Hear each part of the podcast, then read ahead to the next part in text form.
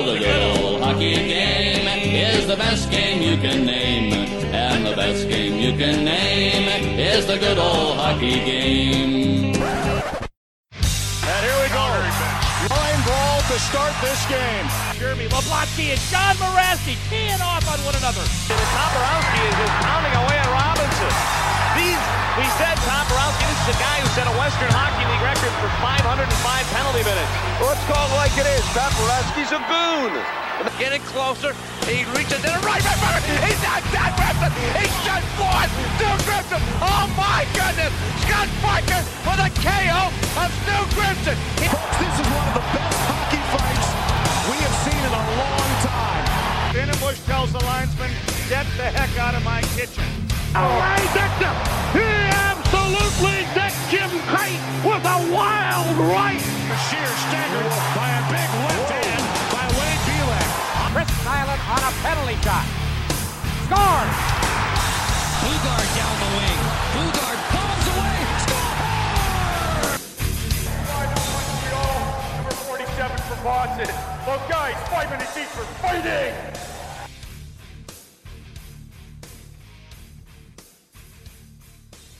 This should be good. This should be very good. Hello, everybody, and thank you for tuning in to episode number 34 of the Five for Fighting podcast. My name is Alec, your host, and this is the show where we focus on the players who drop the gloves and, of course, the fans who love to watch them do it. Today's guest is one Mr. Doug Mann. Doug fought a lot of tough dudes that we go over. He fought in the Sunshine League, the Dub, and then even the uh, the old Southern Pro League or the CHL at the time, I believe. And that was with uh, a lot of fights with Columbus. And of course, uh, those listening, if you've listened to the previous episodes, of course, with Tom Wilson, um, no, it's not the Tom Wilson you're thinking of, but he goes over being teammates with him and kind of growing up with him. So hearing a lot of a lot of fun stuff from uh, Doug on this one, and he was even kind of an inspiration. Well, I shouldn't say an inspiration because they kind of got it wrong, but uh, if you go on to uh, what's it called? It's like the it's like the Hockey DB for for movies. I think it's IMDb or something like that. The fun facts or whatever for the movie Goon his goal is noted in there, and it was the the time where Doug scored off his ass in the playoffs. So uh, Doug's on there. Uh, of course, Doug Mann, not Doug Glatt, but he his goal is listed on there. But of course, it, it actually all went off as something else. I believe it was like his shin or something like that. We'll have to. I can't quite remember from the interview, but nonetheless, uh, he was he's listed on there. So if you go check out the Goon IMDb, you'll see Doug Mann's goal listed on there. So it's a little fun fact and uh, kind of funny actually. So no, like I said, had a lot of fun with this one. And sorry, this is a little bit late getting out. Like I said, normally I I, um, I always like to release these on Tuesday, but uh, been backed up with work lately and been swinging a hammer and breaking up a lot of concrete these past two days. And in Florida heat and humidity, ooh, not fun. but just happy to be working at least, so I can't complain too much. Um, but no, so like I said, I've been actually pretty tired the past couple days, so I, I apologize. But nonetheless, releasing it today. Well, I guess today is technically Tuesday, but I've done this. I've done this the past two weeks. Uh, I try to get it released on Tuesday, Tuesday morning, but I end up releasing it Tuesday night. But either way, content's coming out, so that's all that matters. Um, and also in the back burner, I got interviews. The next one that's coming out next week will be with Chris McAllister, NHL tough guy, and that was a lot of fun interviewing him. And uh, talks about some of the he fought some big boys, so talks about a lot of the fights like uh, you know Scott Parker and guys like that. Um, so be on the lookout for that one next week, and then the week after that, I got Craig Stahl coming on. So you know, we had a, almost three, I think it was three hours of an interview with Craig Stahl. So that went on for a while, and that was a lot of fun. So um, yeah, I got some content and got some got some interviews. I, I, probably won't be able to get an interview done this week, unfortunately. Uh, but like I said, I got two interviews in the back burner anyway, so I think it'll be all right. But just pretty busy with work, and uh, I got beer league tomorrow and Wednesday. Yeah, I got to go, got to flex the ankles and get the bender going. So, but um, no, like I said, got some content for you guys. So hopefully, uh, hopefully everybody will enjoy it and gives it a listen. But um, you know, not too much on this intro. I'll make it quick here. But you know, got to give the shout out to the usual cronies and the the usual suspects in the lineup there, and that's of course Darren over at the fourth line voice. Um, he just had an episode, I believe he just re released, excuse me, the episode with Chris Waltz. So that one is out, and you can go back and listen to that one, and that one is awesome. Uh, Waltz was a tough, tough dude. Um, and he was actually on another podcast of course i mentioned is the bucket drop podcast and darren was just on there for the top 10 lnah enforcers and that was a lot of cool listening to that one. And I'm I'm up to two. I got I got up to the final two. I think. Yep, yeah, that's what it was. The final two today in the car ride, and then got home. So I might I might have just listened to it after this intro just to hear uh hear what his top two answers are, but. Yeah, so that came out. It had part one last week, and then part two on the bucket drop this week. So a lot of fun with that. I always enjoy, especially L and H talk, but uh, always enjoy Enforcer talk naturally. So um, but no, go check that one out and go check out Joe Lazito over at the Coliseum Chronicles. And Joe actually just released a merchandise store, so that's pretty cool. And you can go get your uh, excuse me Coliseum Chronicles merchandise. Uh, you can check it out. I want to say he's doing a sale today, and does stuff uh, just for today. And it's a coupon code for uh, fifteen percent off. I think it is, which I think it's actually uh, coupon code Vukota. So gotta love it, keeping the enforcer even in the coupon code. That's fucking brilliant. But um, yeah, and also, you know, speaking of fourth line voice, he is doing the Bob Probert Invitational, the fourth annual. And, you know, those listening, you might be wondering, what the hell is the Bob Probert Invitational? It's a 64 man competition, uh, enforcer competition on Twitter that he runs. And so he basically puts together 64 enforcers um, all through the NHL, and he kind of interchanges some guys uh, year by year. But basically it's a big bracket and it's kind of like march madness. I think that's normally when he releases it is when march madness is kind of going on. But of course with covid and everything's changed a little bit. But nonetheless so you basically go in there and there's hypothetical matchups of guys who have never fought. Uh, there's some tough ones out there too believe me. I mean fuck. Uh, round one drew george Laraque and dave brown. So have fun trying to decide between that one. That's a tough one but basically, hypothetical matchups. Sometimes guys have already faced their opponent. Sometimes they don't. So that's the fun part about it. You get in there and discuss everything. And uh, for just a week and a half or so, it, it sheds some light on the enforcer and you get to have a lot of fun with that. So the the guys who have kind of been forgotten in the game get brought up for a week and a half, and a lot of people are involved, and um, a lot of players are involved too. A lot of players enjoy it.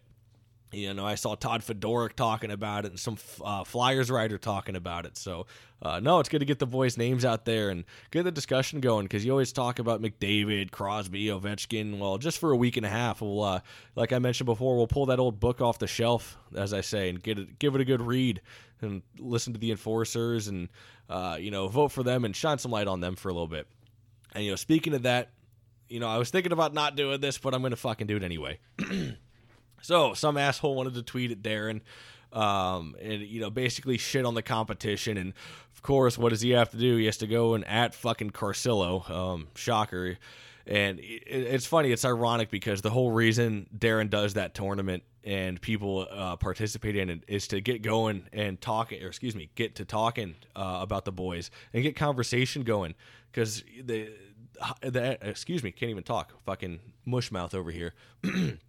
Um, but no, the NHL and a lot of fans like to sweep that under the rug. Oh, it's the dark times, or those guys were plugs or goons or idiots. Oh, he's gonna sit there and tweet at Darren. Oh, he's it's a competition to see who can get killed the fastest. Are you seeing this shit car bomb? Fuck you, buddy. Seriously, the entire reason we're doing it, or I should say Darren's doing it, but all of us on the the group parti- or not group the uh the fight groupish, I guess, our, our knit group on Twitter. There we go. Jesus. Um, the whole reason you do it is to shed some light on the boys and bring them up for a change because, like I said, it's always about Crosby, McDavid, and Ovechkin. Not saying that it shouldn't be; they're the superstars of the game. But for the love of God, it's to not get those guys swept under the rug and get their names out there. And this guy wants to sit there and try to shit on them and shit on the whole thing. Oh, it's so stupid and blah blah blah. And then he he goes on the bucket drops tweet, which uh, Bobby over there tweeted about Darren being on as a guest because I believe that episode was just released today. And goes on there and wants to try to call everything out. Like fuck you, dude. Everybody like it's it's always these fucking idiots that sit there. Sorry i'm probably gonna use a lot of f-bombs here just how i am once i get going. Um but no these fucking idiots they sit there and they think they're doing something. Oh i'm the white knight. Look at this car bomb. It's like fucking it's like going and tattletale to the teacher. Like oh teacher teacher look he did it. Fuck you dude. Seriously and that's the only time that's the only time they give a shit about these guys. You know, I'm not saying we're the end all be all of enforcers, whether it's podcast or it's, you know, us just bullshitting about it even on Facebook.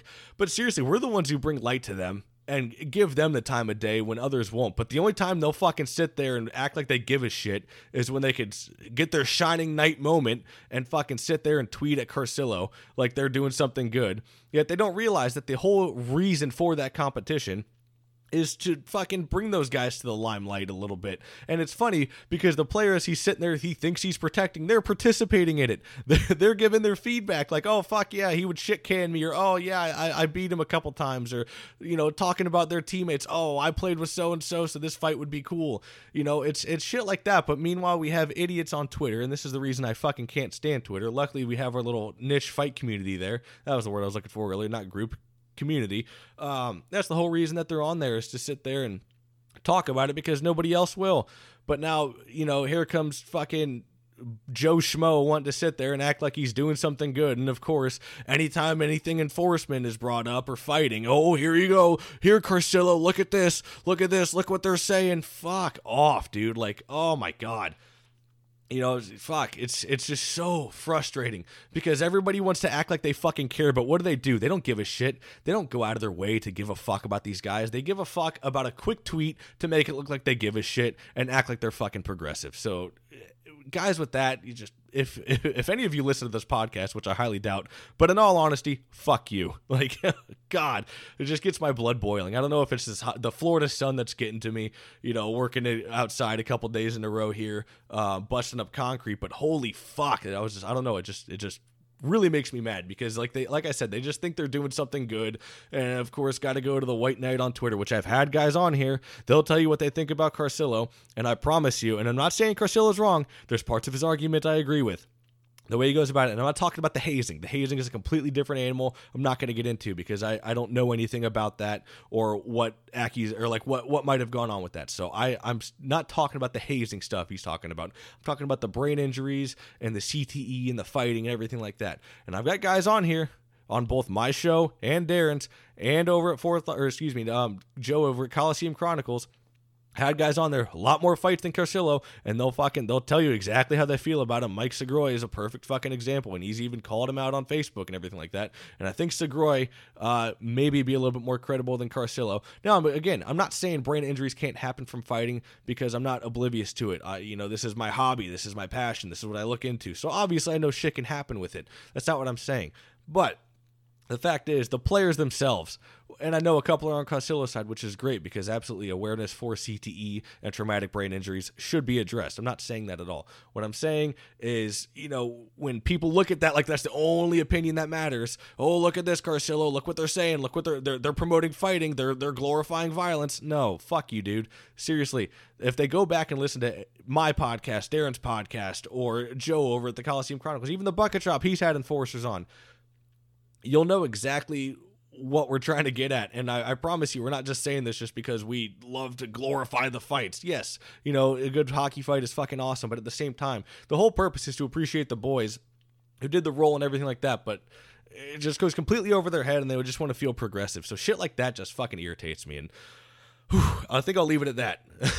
Sorry to get worked up over here on this intro, but it had to be addressed because it was literally fucking, it was pissing me off. But, um, Anyways, like I said, go participate in the uh, the Bob Probert Invitational. It's a 64 man tournament. I think round one is almost over. The first half, I know some of the brackets didn't get saved, so Darren had to go back and redo it. Um, but nonetheless, go check that out. If you're not on Twitter, go make a Twitter account just for that competition and delete it so you don't see any of that other bullshit. Go make a Twitter account and participate in that competition.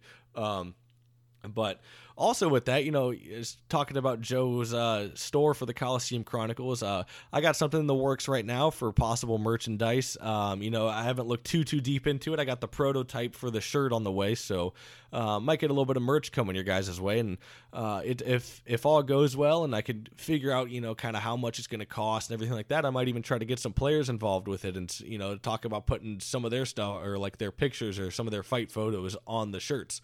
Um, and of course, they'll get uh, what's it called, royalties, residuals. Uh, they'll get their they'll, get their cut. Is what I'm trying to say.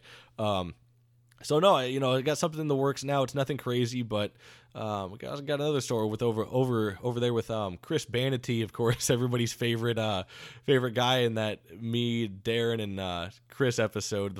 I forget. I think it was just the round table is what we called it, but um, yeah. So I got got something in the works with that, and hopefully all works out. I just got to do some number crunching. I think once uh, once push comes to shove, but. Um, Anyways, I'll plug in the uh, the social media real quick, and I'll get you on your way. Fucking already went on my little tangent and uh, had to bitch and moan about shit for a second. Um, but anyways, so you go check out the Instagram account. It's just spelled out normally. Five for Fighting Pod. I post fight videos. I post clips of the podcast. Uh, when episodes are up, same thing on every platform. I always post when whenever you know the podcast comes out or anything. But you know if you're on one social media or more, or than others. Excuse me, one social media more than others, then why not go give it a follow? So, of course, on Twitter, it is just at the number five and then four fighting pod. Uh, that's where I'm probably most active as far as you know getting stuff out uh, and tweeting a bit. And then on Facebook, you can give the Facebook page a like, which is just Five for Fighting Podcast. Give it a, a uh, type up in the search bar, give it a like and a follow, and you'll be up to date on everything there on Facebook. And while you're at it, go join the Enforcer Appreciation Group, and that is a group dedicated to the tough guys. And obviously, it, it is what it, uh, exactly how it sounds. Or excuse me, Jesus Christ. Apparently, I can't even talk this intro. Um, but no, it's Enforcer Appreciation, so I wonder what it could be about, right? Uh, but no, we have a lot of former players in there, constant discussion on tough guys, enforcers, uh, you know, this fight, that fight, or top five of this person's list, top five of that guy's list. So uh, got a lot of former players in there and lots of fight fans. We're up to almost 11,000 members now, so um, I've changed the name before because it used to be Best Enforcers and Hockey Fights, I think, but I wanted to kind of weed out some of the idiots, so we changed it to Enforcer Appreciation and I think it's really done a good job. The page hasn't grown quite as fast as it was before, but that's because I think people more so know what this group is for, and it's not just for fucking Billy Joe on the couch to go call uh, Ty Domi a fucking plug. But um, and last but not least, do me a favor, rate and review the show. It really helps the podcast grow. Uh, I think we're up to 30, 30 reviews now on the Apple podcast. Oh, I think the fiance's home, so that might be where the dog is barking. Uh, but we're up to, you know, 30 reviews over on the uh, iTunes, and give it a give it a like or review whatever one star five stars. So uh, like i said just go give a review review. It really helps the podcast grow. But other than that uh, thank you guys for tuning in. Hope you enjoy. And here is doug mann everybody all right, today's guest on the Five for Fighting podcast, we have a guy who managed to rack up 1,842 career penalty minutes. He played a couple games in the OHL. He had a season in the ECHL, and he even played quite a few seasons for the Columbus Cottonmouths out in the CHL. And that is one Mr. Doug Mann. Doug, how you doing today, brother? Not bad. How are you? Oh, fantastic! And you know, we were talking before we got going here, and we got stories for days so far, and just the uh, just the stories before that we hit record here. Uh, it's gonna be a fucking riot. So uh, everybody, strap in your seatbelts here. This is gonna be a good one, I think. yep. Um, well, before we get going into your career a little bit, uh, you know, what do you do now? Like, so what, what's uh, what's Doug Mann up to today? So uh, right now I'm doing uh, home remodeling and I flip houses in Columbus, Georgia met my wife while I played here and never left. Well, there you go. Fucking a. A lot of people. It's always. It seems like that. A lot of people that live down or like I guess uh, played hockey down south. They never want to go. Um, so I get probably get away from all the cold up there in Canada, and I'm. It's vice versa for me because uh, I want to get away from all this damn heat down here in Florida. I'm so over it. It was just like 92 degrees with like 80% humidity today. Just fucking miserable. But I'm sure it's a good change for you since you were up in Ontario, eh? Well, I mean, man, I came down to the states back in the early '90s. Uh, I went to Lakeland, and uh, and I haven't left. I mean, I've I basically stayed down here, and the way my body's uh, handling uh, post retirement, I mean, I can't move. I don't know what it would be like to be in minus 21 degree weather or whatever. I mean, I'm pretty happy where I'm at in Georgia, even though it's hot. Yeah, well, at least in Georgia, you kind of get a little bit of winter for the most part. In Florida, you get like especially in like the Tampa area, you get like a week and a half of winter, and then it's back to like fucking hellfire. so out there in Georgia, I think yeah. it's a little bit, a little bit nicer. But um, no, it's beautiful up there. Um, well, you know, you were born in Rexdale, Ontario, and well, I guess before we get going, like, you know, we said it before. You got to give a shout out to the Rexdale boys. So explain to everybody what that kind of is and the the riffraff you were hanging out. I guess. Well, like so, the best way to explain it is uh, my wife. You know, I met her after my '97 '98 season here in Columbus, and she uh, took her home to Canada first time. You know, trying to woo her. so she comes in to a hundred miles out. One of our buddies' uh, dad passed away, and uh, so this is the first time she's coming to Canada. I'm going, oh shit. So, anyways, this guy, um, Marty Wallace, our good buddy, he's one of the Rexdale Skids. That's what they called us.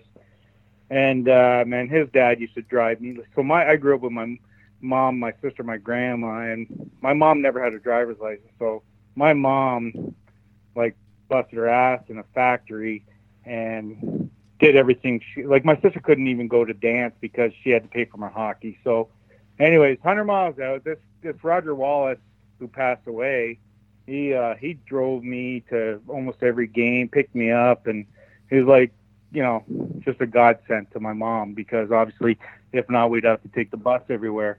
So we're, uh, you know, we're 100 miles out, and he passed away. I go shit.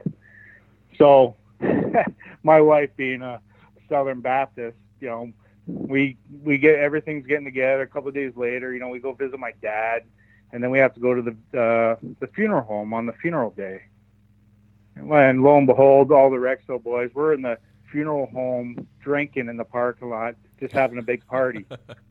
and uh, my wife's going, "Oh my God, Doug, what is going on here?" And then lo and behold, the cops come pulling up. And he goes, "Hey, sorry about your loss. Make sure you put the empties away, boys." and so my wife going, "Oh my God, like what is going on? What did I just get into?" And then that's when she started realizing, like she's never seen any bigger bond than us Rexdale boys. Like, I mean, I got anyone from uh, uh, hockey players that were good that you know never should. I mean, they just never took the next step to make it. Like our buddy uh, Chris Reitmeyer, he's a phenomenal hockey player, probably way better than Tom and I, but just didn't know it and just took the wrong you know angle. And then we got a buddy Chris Petrie that uh, you know his first time getting laid, he said, "Oh, she's from Buffalo. You don't know her." I mean, we all have a friend like that, right? exactly. Yeah, you don't know her. Yeah. Well, he's famous for that. You know, this guy was an all all provincial wrestler and and all that, and um, we used to you know hang out at his apartment, play some euchre. You know, euchre's a Canadian game, but I mean, I gotta I gotta give a shout out to Mikey Smith. You know, he's the smallest tough guy we know. Greener. Um, like these guys, I'm literally they're threatening me right now if I don't uh, plug them away. and obviously, obviously Tom and and man, there's about 15 of us there that uh, we just all grew up together and and I mean I'm 46, about to be 47, and we all we're all tight. Um, now, I don't get any uh, compliments when I go home, being 30 pounds overweight now, 40 pounds maybe. So when I go home, my ego is a little shot down because that little prick Petrie, I'm telling you, if you knew him, he'd uh, you in your place. He calls you out on everything. He knows every stat. He knows every. I mean, he's just that guy. So. well, there you go. And of course, you know the guys you didn't mention. I'm sure you're going to get shit for it too. So you got that to look forward to know, next I, time you go home. They know I'm not a quick thinker. right on, man. Well, you know, get into your career a little bit. So when did you kind of start playing hockey, man? Well, here's the deal. Like I was raised by my mom and my sister and my grandma. So my mom puts me in freaking uh, Cub Scouts when I was like, I don't know, eight or nine, and uh, I'm going, okay, that's fine. So it finally, you know, all my buddies are playing hockey, like, uh, um, and I'm like, well, I guess my mom just doesn't want me to go in hockey, so I'm, I'm going door to door uh, selling apples or something for Cub Scouts and then all of a sudden, my buddy Doug Burgoyne, our RIP, passed away. Um, but he uh, he said, Doug, why don't you come play hockey? And I said, well, I want to, but I don't know if my mom could afford it. And so, anyways, that he he's the one who got me started. Um, a little background on Doug, just to give him a little thing. He ended up uh, being on that Dragons Den and got full full uh, investment um, to Dragons Den. Um, he owns a company called uh, Frogbox, and uh, Dragon's Den is the Canadian version of Shark Tank. Oh, okay. And okay. So he ended up being a very successful guy. Well, he had a he uh, when he was I, I can't remember it was two weeks before he turned 40 or two weeks after he he got uh, a rare case of uh, um, and I, I'm going to sound stupid if I try to mention it, and I don't want to disrespect him, but cancer, and uh, man, he passed away quick. And man, that's my long, long childhood buddy. But he's the one who started the journey in hockey, and basically called me a sissy for not playing it. and uh, and uh, so, anyways, that's where it started. And my mom just, you know, she she did whatever she could. She my sister had to stop dance and all that tap. I think it was tap dancing or something. And all of a sudden, I uh, started playing hockey. You know, my first year I scored eight goals. Second year, seventy three. It was house league now. So. Yeah. hey, it's it's a league, right? You fucking potted them. That's all that matters, right? right. And you know, my mom. So in in Toronto, you know, like so Rexdale's a part of Toronto, right? It's North Toronto, and there's rinks every ten feet. So um, we played at a place called Albion Arena or Pine Point. So Pine Point, we had to take a bus, me and my mom, and or Albion Arena. You know, it's just uh, walking distance. But you know, back then our games are at six in the morning, seven in the morning. So my mom made a lot of sacrifice doing that. So that's where I got started playing hockey, um, and then it just evolved from there. Well, there you go. And you actually ended up in the old CJHL with uh, Brockville. What was that first season like for you, man? Well, if we back up just a little, little bit with the Brockville thing, so I come out of uh, I'm, I'm playing for the Mississauga Blackhawks, and again, my whole career is on insecurity. I didn't know I was a good hockey player. I didn't know I was tough. I didn't know even even on my personal life. I didn't know I was tough off the street. You know, like um, so. What happened is I come out of Westwood Arena after a game playing for Mississauga Blackhawks, and he's this old guy and another guy comes up to me and says, "Hey, you know, we're uh, we're with the Soo Greyhounds. Uh, we're thinking about taking you um, pretty good, pretty high." And I said, "Well, you know who you're talking? I mean, I'm Doug Mann. Are you sure you got the right guy?" And I said, "Well," they said, "Yeah, we got you." So, anyways, uh, they came to my house, and you know, they came up, and I mean, my there was walls caving into my apartment, a high-rise apartment. I mean, we my mom did the best she can, but I mean, it was it was pretty uh, rough where we lived, and so, anyways, they they took me in the fourth round. So, the the unfortunate thing with me, and this is a big scar in my hockey career. This is where it stemmed a lot of anger, and the reason I, I really believe this is where I got tough, where tough to my ability, anyways. So I don't want to disrespect the other tough guys in the, that you on your podcast, but I got drafted 53rd overall. It was uh, 52nd pick was to Sault Ste. Marie. They used Sean Ember, um, and then I was 53rd. So I was part of that long drawn out after the money, after the players, everything on the Lindros deal. Uh, 53rd pick went to Oshawa. Well, they used it. You know, they traded that to Sault Ste. Marie during that Lindros. Like I said, I'm I was way down on the end of the trade you know, fourth round draft pick. So, anyways, I went to Sault Ste. Marie. Well, I didn't fit in. I mean, I, I've I've been on a hundred teams. Uh, I fit in everywhere. I was probably one of the most liked guys in there, most abused guy in the dressing room, and I had fun. But for some reason, in Sault Ste. Marie, that was not my fit. Um, they just traded with the Oshawa Generals, who just won the Memorial Cup, so I literally played four games and maybe had 20 seconds of ice time.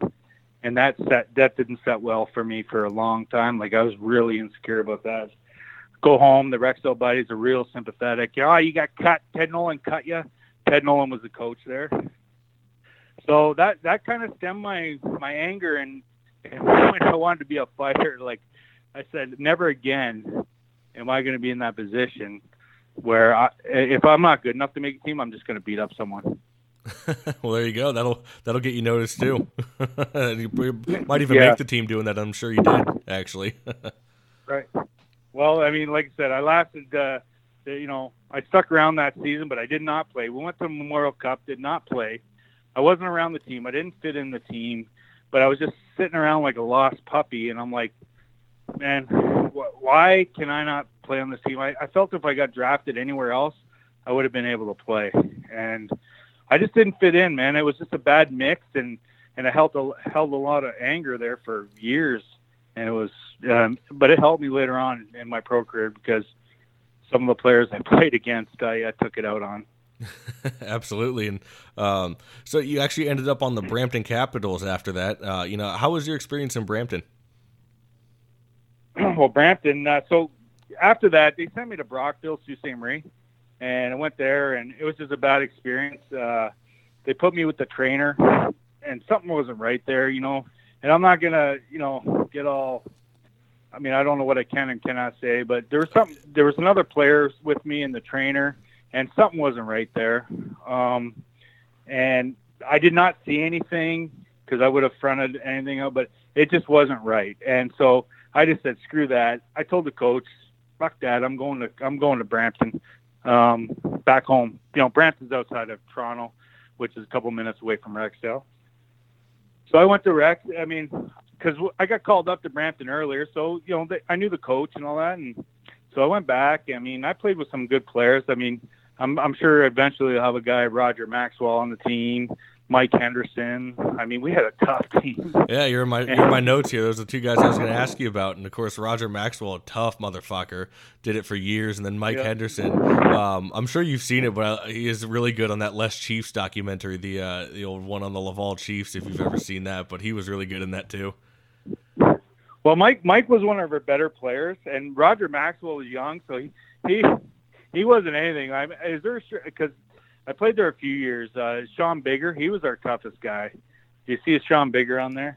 Yes, yes, I do. Um, yeah, he was a killer. And matter of fact, we were in the playoffs against Caledon, which Tom Wilson played against, and we we have a line brawl against them. And Tom, I mean, he he fought anyone, but he got uh, tangled up with Bigger, and I'm like, oh boy. And uh, but I mean, no one else was sticking up for you know on Tom's team. They were all running, and uh, you know, Tom did okay. Um, Sean Bigger got the little best of him, but uh, you know, it took balls for him to fight Sean Bigger because Tom knew about how tough he was and and all that stuff. Um, but we we had a killer team. We ended up winning the championship, beating Caledon. But then after the championship, we go and play other other leagues. I guess like uh, so we ended up going against the Barrie Colts that were undefeated, and we got swept in that. But anyways, we won our league, but then you know, we didn't go further than that. Right. And so, well, the next year, man, you ended up with Milton, and you know, what was it like playing for them? Well, here's another story. I mean, Brampton, I was pretty secure there. I mean, I I fought, I scored, I thing, but you know, they got me a place here in Brampton, and a couple of my Rexdale boys came up and they brought a bottle of whiskey. And so we're sitting there drinking till about two in the morning. We decide to head to Mexico. So I uh, we got in the truck and started driving to Mexico in my buddy's 1979 old beater uh, Chevy pickup. Jesus so Christ. we make yeah, we make the Erie, Pennsylvania. The truck breaks down, and um, so anyways, we stay in a hotel. and We're trying to figure out what we're gonna do, and we get on a Greyhound bus and head to Fort Lauderdale. So anyways, lo and behold, uh, Brampton's trying to find out where I am, and I just went off the rocker with my buddies. I just needed my my Rexdale boys time, and next thing you know, we we end up at Fort Lauderdale, and we were on a Greyhound bus for like three days. And my buddy Greener, is like, he he did the right thing. He didn't wash or shower, so he wanted his own double seat. So he smelled so bad that he just didn't shower or wash in the in the bus stations. So he got his own seat because no one wanted to sit beside him. Jesus Christ! so we end up in uh, Fort Lauderdale, and it was just crazy. We hooked up with this guy, and he said he was all involved in the mob, and uh, we're, we're going. So he ends up driving us back from from Fort Lauderdale to somewhere in New Jersey. We have to grab a Greyhound and and go and try to find my buddy's truck that was getting fixed in Erie, Pennsylvania. So I mean, it's just a wild ride there. But in the meantime, I call my mom and she says, "Yeah, Doug, I don't think you're on the Brampton Capitals anymore." I go, "Oh, that sucks." so, because I mean, I loved, I, I loved it there, man. I love, I love the guys on the team and all that. But again, I just, uh, I just had my moments where I just did didn't do the right thing. Yeah, it happens to the best so. of us, you know. And uh, well, I mean, you know, you were down there in Fort Lauderdale, but you actually end up back there the next year in the Sunshine League out in Lakeland, down in Florida. Um, you know, how did you kind of end up down there in the uh, the old Sunshine League?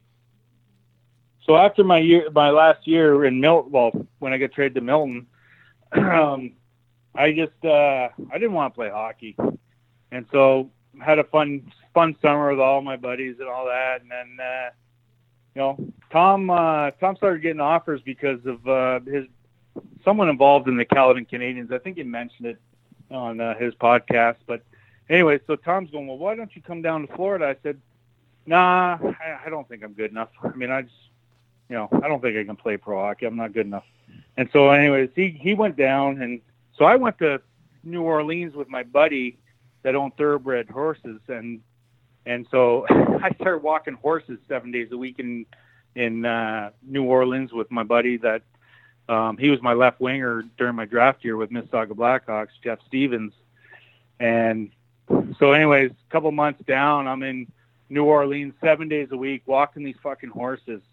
And I'm like, comes Christmas time, I'm going, what am I doing? I mean, New Orleans does not shut down.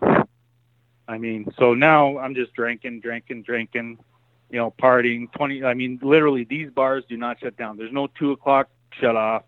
I mean, New Orleans is a different world. And so finally, there's no cell phones back then. Tom calls me somehow. I can't even remember. He goes, "Get your fucking ass back to Toronto and come to come to uh, um, Lakeland." He goes, "I told my owners about you. I warned them about you." What do you mean you warned them about me? He said, "I can get a tough guy down here, but um, you're gonna have to control him on and off the ice." I said, "Well, that's a great start, Tom." And so, anyways, I flew down to Orlando. My mom paid for the flight eight hundred dollars. Like this is a woman that busted her ass and didn't have any money, but she she flew me down, and I did not get reimbursed for that. Um, probably won't surprise you when I told you I was making one hundred fifty dollars a week. Yeah, sounds about right, and par for the course for Lakeland, from what Wilson said on the uh, on the previous podcast I had with him, that uh, Lakeland was yeah. not the best uh, ownership, I guess you could say.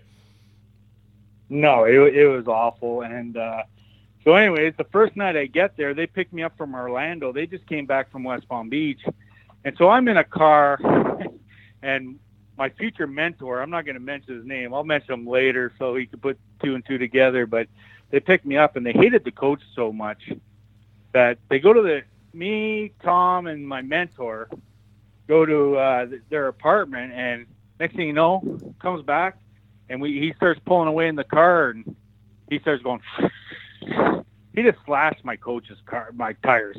I'm going, my God, I haven't even met him. I haven't even stepped on the ice. I'm going, what the fuck, man? I'm, I'm so proud that I'm going to be making a dollar playing hockey.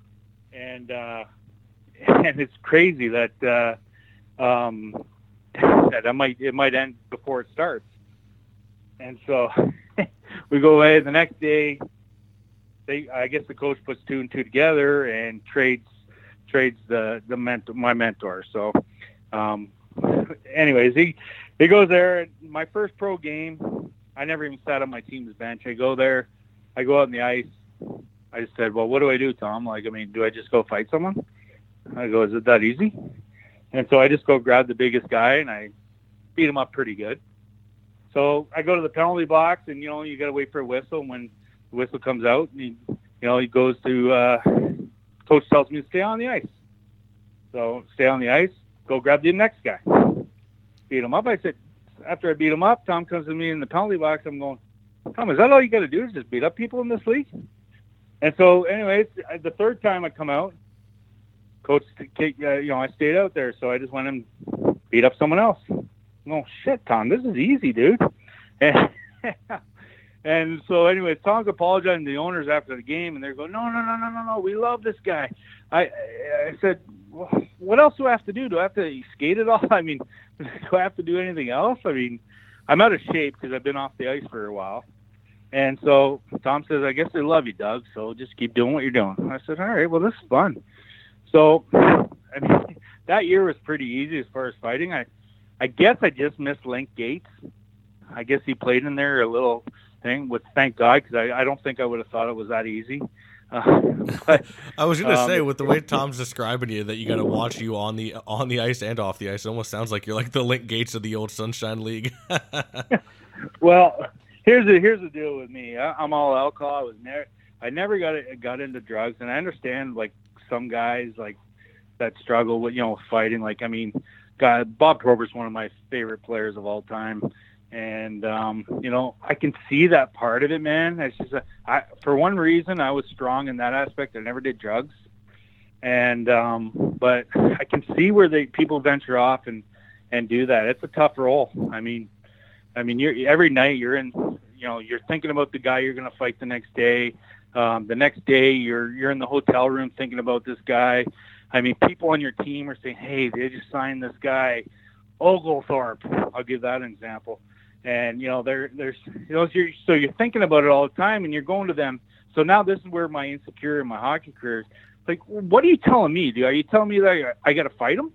I mean, well, why are you telling me? Why don't you go tell the six foot four dude on our team that's tough that has to go fight him? Why are you telling me? And I'd get pissed.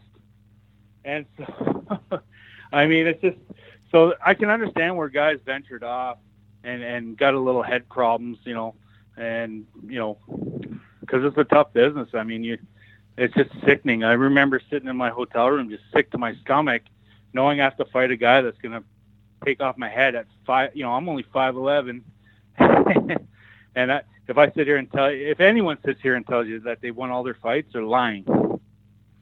So.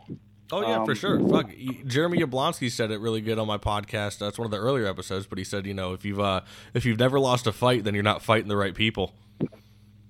Right. And so that was one of my things, man. I was so insecure that when people did say, "Hey, they signed so and so on there," well, that's the first person I go after.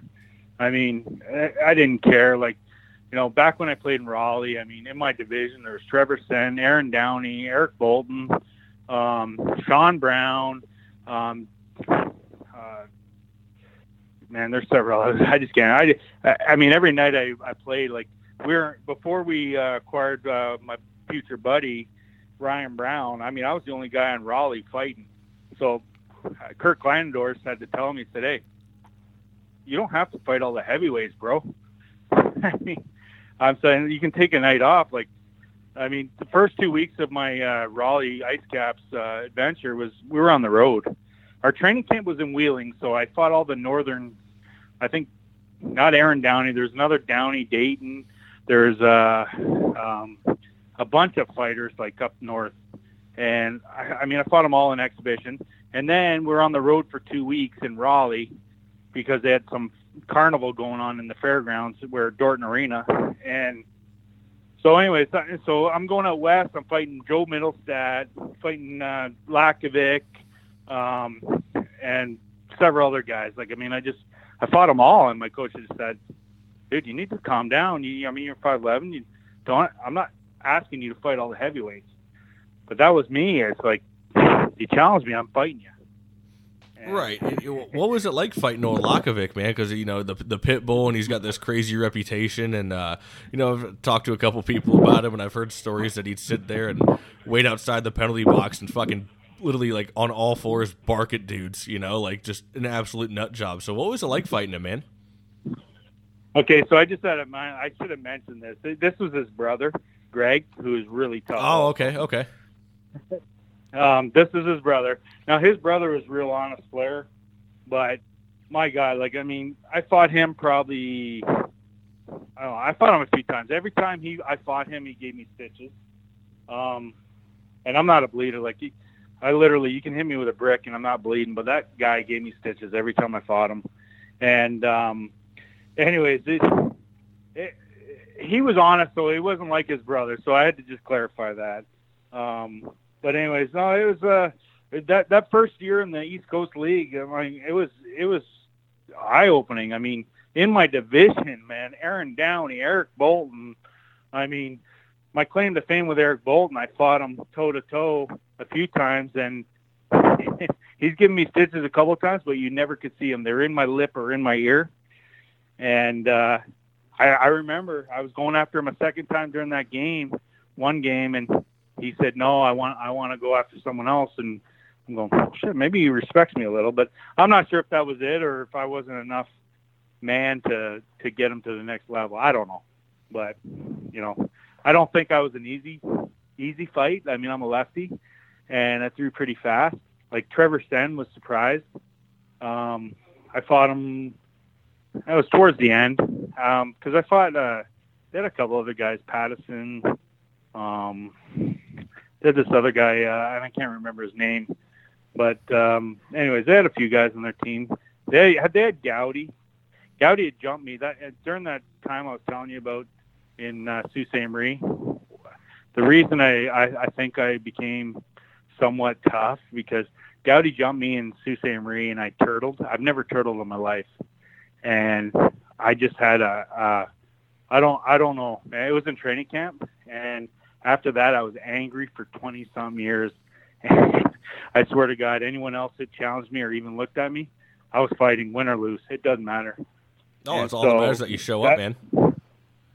Yeah, and uh, that's I'm telling you, this it keeps going back to Sault Ste. Marie, where my anger stemmed from because I just didn't fit in. I fit in on every other team except that team, and you know they're a good team and they're good guys for the most part. You know, we had I think 11 NHLers on that team: Bob Boughner, Den- Denny Lambert. Uh, Ted Nolan was a coach. Uh, Ralph Intranuovo, uh, Adam Foote. I mean, it was crazy how many guys. Three NHL goalies until we traded one. It was Kevin Hodgson, Mike Fountain, and uh, Mike Lenarduzzi.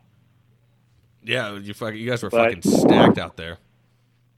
Well, like I said, I, I didn't fit in on the team, nor did I play, and so I. But I think it did me good uh, because I don't think I would have reached my my max caliber um, because I again I didn't think I was a good hockey player. Like when uh, Kurt Kleinendorst asked me to come to Raleigh, we were over in Germany on a on a little thing that he has every summer, and he, they play all the pro games over there. Well, I got him kicked out of two towns because I fucking started brawls on the ice. And so Timmendorf, Germany, and uh, Iserlohn or something. And so on the plane back, I'm going, man, this guy must hate me. and he just, I was, uh, I think I was signed or going to sign with Flint and I was either Colonial League at the time or the United. I can't remember. But anyways, he just said, "Hey, sits beside me on the plane," and he goes, "I love your style. I want you to come to Raleigh." And I said, "Are you sure?" He said, "You know, there's a Doug here. Are you sure?" You, I mean, he said, "Yeah." I go, "I love you." I go, "I, I tell you what, you're not going to play every game, but you're not going to." I said, "I will not cut you the whole year." He made that promise to me, and so I went and I stayed and had the best year of my life, even though I think we won like a like a bunch of games at the beginning, and then we had a guy break his blow at his knee, break his back. I mean, and then like all our drafts, you know, guys coming down from Ottawa. I think Ottawa was our farm team, and I mean, we just kind of went downhill. At, no, New Jersey was, but we kind of just went downhill after that. But I mean, it was a great year. Absolutely, man. And well, you know, you brought him up earlier, and he's probably known for one of like the most infamous one punch knockouts you'll ever see. But you fought him, and it was Aaron Downey. How was it for um, fighting Downey? Down, Downey was okay. Uh, here's what happened. So, so years prior, Downey from uh, my dad's neck of the woods, right? And so he, uh, like, he's from Shelburne. My dad's from Maxwell, and um, anyways, he uh, the first shift they ever played, I didn't know who he was, but apparently a couple of years prior, we were at a farm party and we got a big, the same guy that I was talking about earlier, the Rexdale boy, Chris Petrie, got in a, got in a little tip with uh, this guy at this farm party. And I said, no, I'll take this one, Peach. So this big old guy, I think his name was Jamie Doyle. You know, I take him out in the field and I just give him a new ass kicking. And cut him open for a bunch. And then I remember Aaron Downey. Well, I didn't know his name at the first, but he said, uh, "Oh yeah, you play hockey?" I said, "Yeah, I played for Sault Ste. Marie." Meanwhile, I only played frickin' four games, maybe 20 seconds in four games. You know, like I mean, I'm just the insecure coming out of me, right? He says, "Well, I play for where do you play for Guelph or something?" And uh, so, anyways, years later, he's playing for Hampton Roads Brophy, and he goes, "Dougie, fucking man, how the fuck are you? I said, all right, well, what is it? Are we going? he goes, no, you remember what you did to my buddy Doyle out in, out in that farm there back in thing? I go, oh, yeah, shit. He goes, have a good game. I said, don't do anything stupid because Bro's going to send me. So, because like no one on Bro's team could even breathe. Like if I would have ran around one bit, which I did, they were going to send him. So he didn't fight me right then, but then a couple of like weeks later or whatever, because he kept, I didn't play against him a whole lot because he, he kept getting called up. You know, he's on his road up to the NHL, right? So, but he, now, now Bolton's another, another story. I, I had, Bolton did more damage than Downey. Um, just, I don't know, man. He's just a precise puncher and, you know, just, uh, but like I said, I don't know if just don't Downey knew me and kind of took it easy on me. I don't know, but back then I would have fought my own mother, if, you know, if I had to. Did you ever have any interactions with Brophy? Because uh, I've had a couple couple guys on the show that were coached by him, and uh, you know, of course, with his big reputation in the minors and just is the overall stigma around him. Um, he'd always yell at guys, even on the ice and the opposing team. Did you ever have any interactions with uh, with old Brophy? Well, I didn't have an interaction, but I mean, my God, man, the guy. Like, so in Raleigh for a while until we got this Ryan Brown, I was, uh, and I'll tell you about Ryan in a minute. But I mean, during warm up, Brophy's standing like you know the rest of the coaches are up in the stands and they're watching you know formalities and power play and whatever who's who's on the lines and all that. Well, Brophy's standing on the fucking bench and just staring at us. And I go, you know, I, I am officially the most afraid of Brophy. I'm not afraid of any of his players. I'm afraid of Brophy. and I'm going, oh my God, man, this guy's a quack job. Like seriously, he's just staring at us. Like I, you know, I stretch right at center ice, right by the bench there, and he's just sitting there staring at me because I think he knew that I was the only one who would fight, whatever. Next thing you know, I have ten guys coming. Out. I mean, the minute I ran around, like like I said, Downey wasn't there a lot. He was not there because he was was it Hershey was up? I don't know. He kept getting called up. Whoever Hampton Roads was. So, but they had plenty of other tough guys because you can't play with Brophy or play for Brophy unless you're tough. Oh and yeah, so, no, he would stack it. He would want the stacked rosters too. It was just insane. He didn't give a fuck. yeah. So I mean, I I was like, holy shit, man! Like, do I? Am I skating wrong on warm up? Is this guy just gonna send everyone out after me because I I do a one handed uh, shot to the shell like in warm up or something? Is he gonna think I'm showboating and want to kill me and send all his players out? I'm like, holy fuck! Like he, I was intimidated of him. I'm not gonna lie to you. I wasn't scared of any player because I knew a beating would, you know, whatever. You get beat up, you get up. Who cares?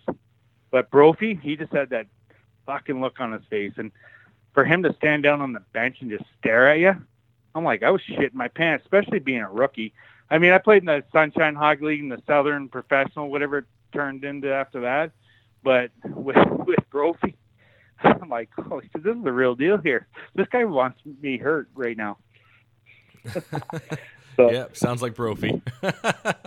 um, well, real quick, I gotta, gotta get a side note in here, and you sent me the article, and I had no clue this was actually a, or actually a thing, um, but it was in 2000 you know, everybody, uh, I'm sure a lot of the listeners, if not all of them, have probably seen the movie Goon, and they see, you know, Doug Glatt score the the goal that goes off of his ass. You actually, you know, kind of were almost like a little bit of inspiration for that. You scored an overtime goal off your ass to send your team to the finals or to the conference finals. You know, what was that like, man? Well, the the truth be it, it was not off my ass. It was against Huntsville and I'm it was against Mike uh, Mike uh, um, in Huntsville there, and I'm going to get to Mike DeGuris because I, I definitely have to plug him. I, I thank him for all the good battles we had, but um, it, it was it was not off my ass. I blocked out my defenseman. The shot came from the point. I went off the pads and I put it in. But the only question is why the fuck was I out in overtime, um, sudden death on a power play? my coach, I mean, it's literally, I think I got three, six goals or whatever all year. Um, had a bunch of fighting majors, but why the hell would Bruce Garber put me out on a power play in sudden death overtime? But he did. I, I mean, him and I butted heads because I played with him in uh, Florida before I came to Columbus, and so him and and he would sit me scratchy, scratch, you know, healthy scratch, and I'm like, why the fuck are you sitting me right now? When we're playing Memphis or a Huntsville, a tough team. You know, it's like, but he would. But for that moment, he put me out on the power play, sudden death overtime against Huntsville. Whoever scored moves on to the next round. And I scored the goal, but it wasn't off my ass, man. hey, it, was, it, it, went in. They don't ask how. They don't ask how. They ask how many, right? well, everyone said, "Do you need to call someone and correct that?" I said, "Shit, no. They did did a scene about me on a movie." I go, and I have no clue how that happened. My sister, actually, my older sister, called me and said, "Doug, do you know that someone's found a trivia and spoof on you or for that movie Goon?" I'm like, "What are you talking about?" And next thing you know, so so if yeah, if you go to the the the movie hockey movie Goon and go to trivia and spoofs and and then go down and click the spoofs, you're gonna see that little section. And I'm like, wow, all right, well, all right, it went off my ass. That's fine. there you go, your claim to fame. the air has been cleared yeah. here on the uh, on the show now, so didn't go off your ass, but it still went in, right? That's right. That's right. Oh man. So. Well, you know, speaking of Columbus, man, you after you know you had your stint in Raleigh with the Ice Caps in the ECHL, you ended up in Columbus, and now again you're back. You're back with old Willie Tom Wilson, and you guys actually had a pretty tough team as well. You know, you had your uh, Jerome Bouchard on there, and you know, how was it playing there? Because you guys really stacked up the Pims. Well, like I said, I come from Raleigh, where I was you know the guy that fought all the time, and so the fans like me. And then I'll, you know I'm coming to Columbus, Georgia, where all I hear about is Jerome Bouchard, and I'm going, well, fuck, can I steal this show? You know, hello. Yep. Hello. Yep. Oh, you there? Yeah, yeah. Someone clicked in. I was trying to, I was trying to direct a call.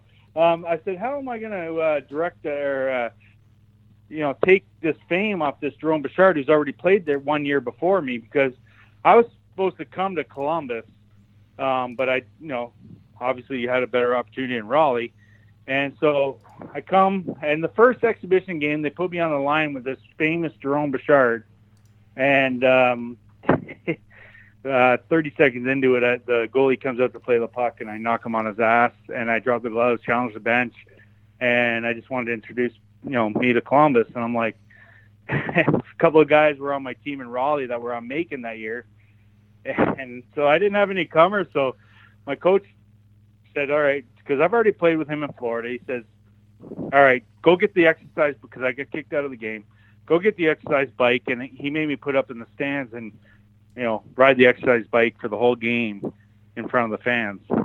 I'm going, "All right, well." It's, it's given me a little notoriety. I mean, you know, I had to introduce myself, you know, some way. So I, uh, that's what I did. And, um, of course, Jerome later on had his antics, and turns out Jerome's one of the best teammates I ever had. Like, he was the most hated man in hockey. Like, literally. Like, I know Mike DeGuer's going to listen to this, man. They they hated him, but I, I think true, deep down they would have uh, loved to have him on, this, you know, as a teammate. But uh, you know, they had a guy like, like um, Jonathan Dubois was kind of similar, little, little greasy, little agitator, and you know, so. But man, Jerome was one of the best teammates ever. So we came in here, but um, other than Jerome, my goodness, we had we had seven or eight good fighters, and um, people didn't want to come into our, our barn and play us. Um, Huntsville probably was the toughest team. Like I said, I'm going to go back to DeGers. Uh, you know, back into the Florida days, Lakeland days. Um, uh, the first time I, uh, so after the, you know, when we started this uh, podcast, you know, I said how easy it was in the fights. Well, the next year went into the a different league, uh, Southern Professional yeah, I think it was Southern just the. Southern, Southern Hockey League is what I think it was. Right. So we go rolling in, and we're playing uh, Winston Salem, and you know, I think we already had played them once, and and I think Mike DeGuris beat up someone, whatever, and I wasn't playing. I don't know if I was suspended or just a fucking healthy scratch. I was sick of that. Anyways, uh, so I go play. So I, I tangle up with Mike DeGuris, and he didn't know who I was, and he's a rookie, and you know, I guess technically I'm a second year player, but I mean, my God, I played in the league the year before with four teams, and so I give it to Mike pretty good, and uh, I go, all right, well, this is still easy, right? This is the toughest guy. I think I heard this guy was probably one of the tougher guys in the league. So, lo and behold, I think it was the third period. He comes right back after me, and he finally got my game that I was a, you know, I was a lefty, and we had a good tilt. And I think we fought probably 15 times after that. And I don't think any of us really hurt each other. Might have cut each other, bruised each other, but he was definitely aware after that first time. And I mean, because he had no clue that I was a lefty, and I just I was really fast at the time, and gave it to him pretty good. But he uh, he definitely got me a couple times. I got him a couple of times, and and now we're friends. And we had a couple of beers a few months back uh, when my kid was playing uh, tournament in Huntsville. So it was pretty cool.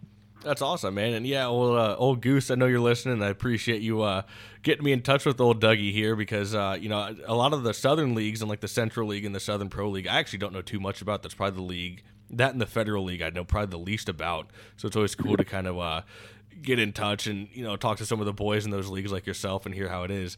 And you know, DeGuris probably had one of the funniest stories I've ever fucking heard.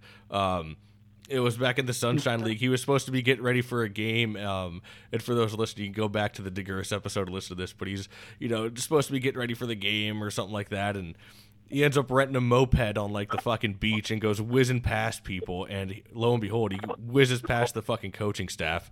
And they look at him like, isn't that our fucking player?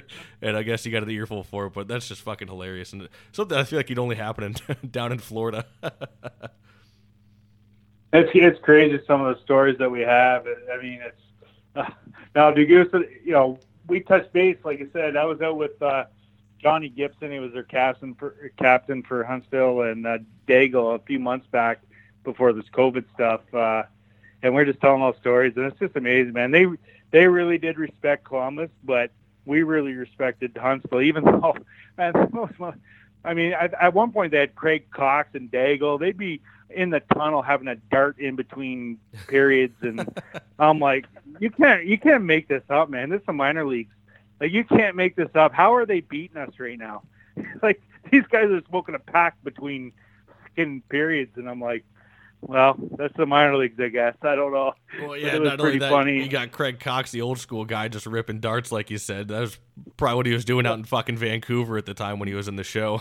that's fantastic. Well, he had to be. I mean, he had a he had a tough job, but I will say, when I first saw Craig Coxe in a lineup, I was I was real nervous, and uh, because I know I'm stupid enough to fight him, and um, but he just wasn't that guy, man. He had his time in the show, and he just was not an intimidating like uh you know like you heard a story earlier that Ryan Reed went after him but Reeder went after him. Like I mean you know what I'm saying? It, like he he didn't give you any reason to fight. He never hit anyone. He just kind of coasted out there. And he's a pretty good hockey player in these leagues too you know so oh, I yeah. respect them, but I remember we were because we beat them in the finals to win a championship in Wichita and I was wound up. I'm, you know, we're about to win a championship. I just fought all their heavyweight or all their fighters for, you know, four games because we swept, swept them. and uh, I'm I'm beaking Coxe like I'm just wound up, ready. He goes, "Hey, fucking kid, can you shut up? Just shut up. Your your mouth is big. Shut up." And I go, "Yes, sir." oh shit! It's like the Step Brothers. Like, you're next, Mister. Yes, sir. That's fucking yeah, great. Well, the thing is, I, I, I wasn't even much of a talker, but I, I was just about to win a championship. I mean, you're talking about my insecurities in hockey. I didn't know I was a good hockey player, and obviously, I mean, I don't think I was a great hockey player in pro either. But even when I was a kid, and I'm about to win a championship, I mean, that was my NHL, brother. And I mean, I, I cherish this ring to this day on that. Like, I mean, I have knuckles, I have metal plates on my left hand. I mean, that was from the, probably that series against Wichita.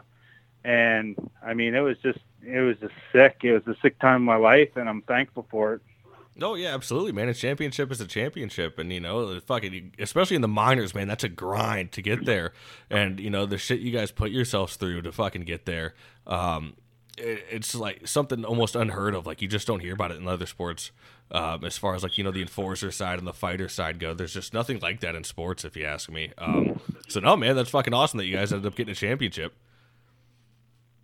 no, it, it was a good time, and I mean, our record I think was, and I don't, well, shit, I got my championship ring lingering around here somewhere. Our uh, our record was uh, 51, 13, and eight. I mean, it, it was a sick.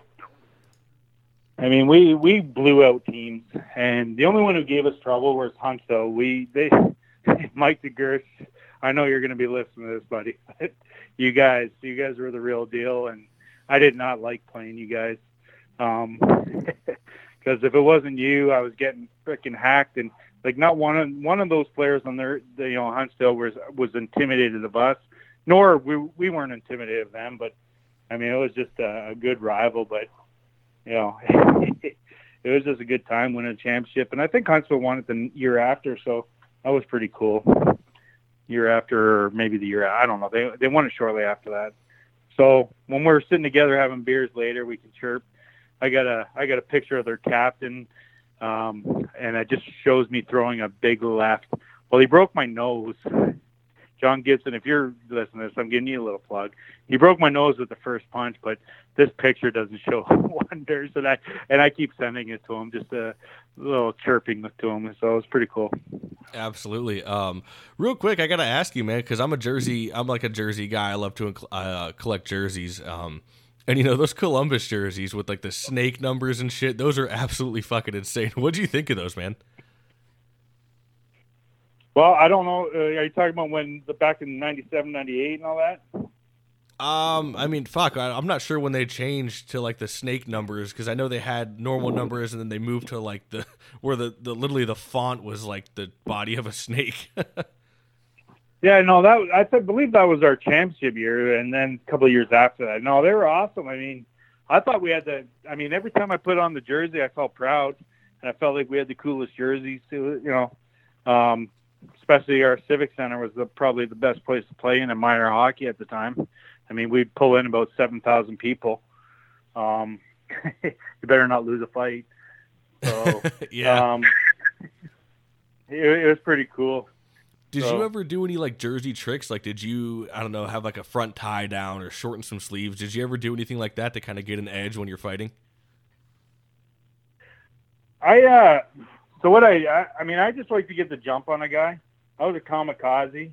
Um again, you know, it was just uh I get in there. I had a I don't say that I did it nat I, I think I did it naturally. I didn't do it as planned. Um I just had a, a way of I always thought of hockey fighting as Hapkido, the martial art Hapkido and um so I'm gonna I'm gonna take your your clothes on your body and I'm to paralyze you as good as I can and try to feed you. So it's kind of like a Steven Seagal.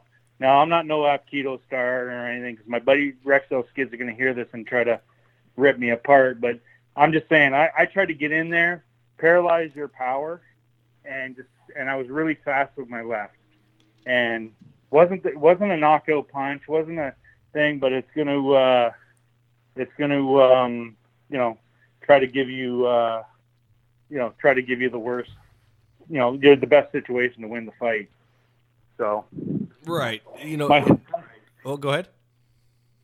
my my wife sending like I'm in the room locked up because I have ADD, and my wife's sending letters under the under the door and questions asked. well, That's fantastic. so she wants Uh, to let you guys know that I I did box, so I did have a little ba- fighting background back in the day. There you go. Fuck, you're in my Um, notes over here. That's what I was, that was literally the next question I was going to ask if you did any like off-season training or like fight-wise, if you did boxing or any any UFC or not UFC, but like MMA or anything like that. No, so so the here's the here's a true story, and it's a pretty amazing one. Is in 1988, you know, when Seoul Olympics was getting prepared, I was already a member at this one club. It was my old middle school, uh, but then they closed down, and uh, it was a boxing club. They, they turned it into a boxing club, my old middle school, and it was called Boxing Canada or Boxing Ontario. And so during the 88 Seoul Olympics, lo and behold, they they use that as the training headquarters for um, you know the Canadian national team that's going to the Seoul Olympics. So that doesn't sound very important to you, but uh, who was on that team but Lennox Lewis? So we got to train with him for months because we were members. I mean, we didn't get to get in his shit. You know, like I mean, we got to get in the rink and or the ring and uh, just warm him up and all that. And I mean, I'm, did we get to train with him per se? No, because he had his own coach and all that. But he was in our gym every day. It was pretty neat. The thing I didn't like is that after he won the Seoul, the gold Olympics and uh, or the gold medal in uh, Seoul Olympics, he uh, kind of, you know, did you know went against Canada and said he's Britain, Britain, and I didn't like that. But anyways, it's a pretty neat story that I got to train with Lennox. Yeah, for sure. That's fucking badass, man. That's uh, that's awesome. Um, well, so you know you're you're in Columbus still. Uh, you played what fucking six seasons there, five seasons. Um, and how how was the how were the fans there? You said you know it was pretty good, and everybody always kind of wonders how good uh, you know hockey is in the South and everything like that. And Columbus still to this day, I believe they have a hockey team. Um, again, sorry, I don't watch too much hockey today, um, so I'm not up to date on the leagues and stuff. But um, from what I understand, man, it seemed like the fans were fucking awesome there, and they of course they love their their blue collar tough guys. Yeah, no, I mean, like I said, I you know when I came here, Jerome Bechard was God, and I hope no one gets offended by that. But anyways, he, I mean, he was God. I mean, he fought. He, I mean, he Jerome was good in the community. So when I came, you know, and Tom was here also and fought a lot, and Brad Prefontaine. So when I came and a couple other guys, I mean, we had so many fighters. It's just those guys didn't fight as much as me. You know, they're probably tougher than me, but didn't. I mean, I fought every game. Like, I didn't take nights off. I mean, because if I took nights off, I probably wouldn't play the next game or, or uh, you know. So I had to make sure I had my job. I was so insecure. You know, it's a theme of my career. I was insecure. My job was never secure. So if there's a tough guy, like you know, everyone started looking at stats, and I mean, if someone's saying that there's someone out there tough, I'm I'm fighting them. I mean, fuck them. You know, I'm I'm not afraid of them. They're not going to kill me. I've never been killed yet, so I'm I'm still standing here doing this podcast. Yeah, there you and go. You so, love to fucking tell about it. I made sure, like especially, you know, a couple of games. You know, we're in the dressing room. They're telling, you know, hey, they signed so and so. You know, this guy he was tough in the the U-Haul. Well, fuck, I never played in the U-Haul. Who who did he fight that makes him tough? I mean, did he fight some goal scorers and beat the shit of them and put on a big show? Or is it is he gonna fight? Is it like me who fights all he, you know guys that can fight and you don't look like you dominate as much because you're only 5'11 and and guys can you know handle themselves that you're fighting. So it's not much of a show. So first thing i do first couple of shifts if uh you know nothing's going on i see these guys out in the ice and the guys on our team that can fight and they're kind of not doing anything i just tell my coach fuck put me out. I'm done. I'm done watching this bullshit. Let me let me go and i'll fight them and so i do it. I mean nine times out of ten, I whoop their ass because they're playing in a like they're not fighting anyone. They're fighting goal scorers that they're just lighting them up, and their highlight reels are just you know throwing punches and guys jumping, you know, bouncing up in the air because they're getting hit so hard, right? But it's different when you're fighting a guy that can throw back. Like Mike DeGuris, he never bounced up in the air when I hit him. He he fought back. He actually punched back. Lakovic punched back. Downey, Bolton, Brown, but Mittelstadt, they all punch back, and they punch back hard.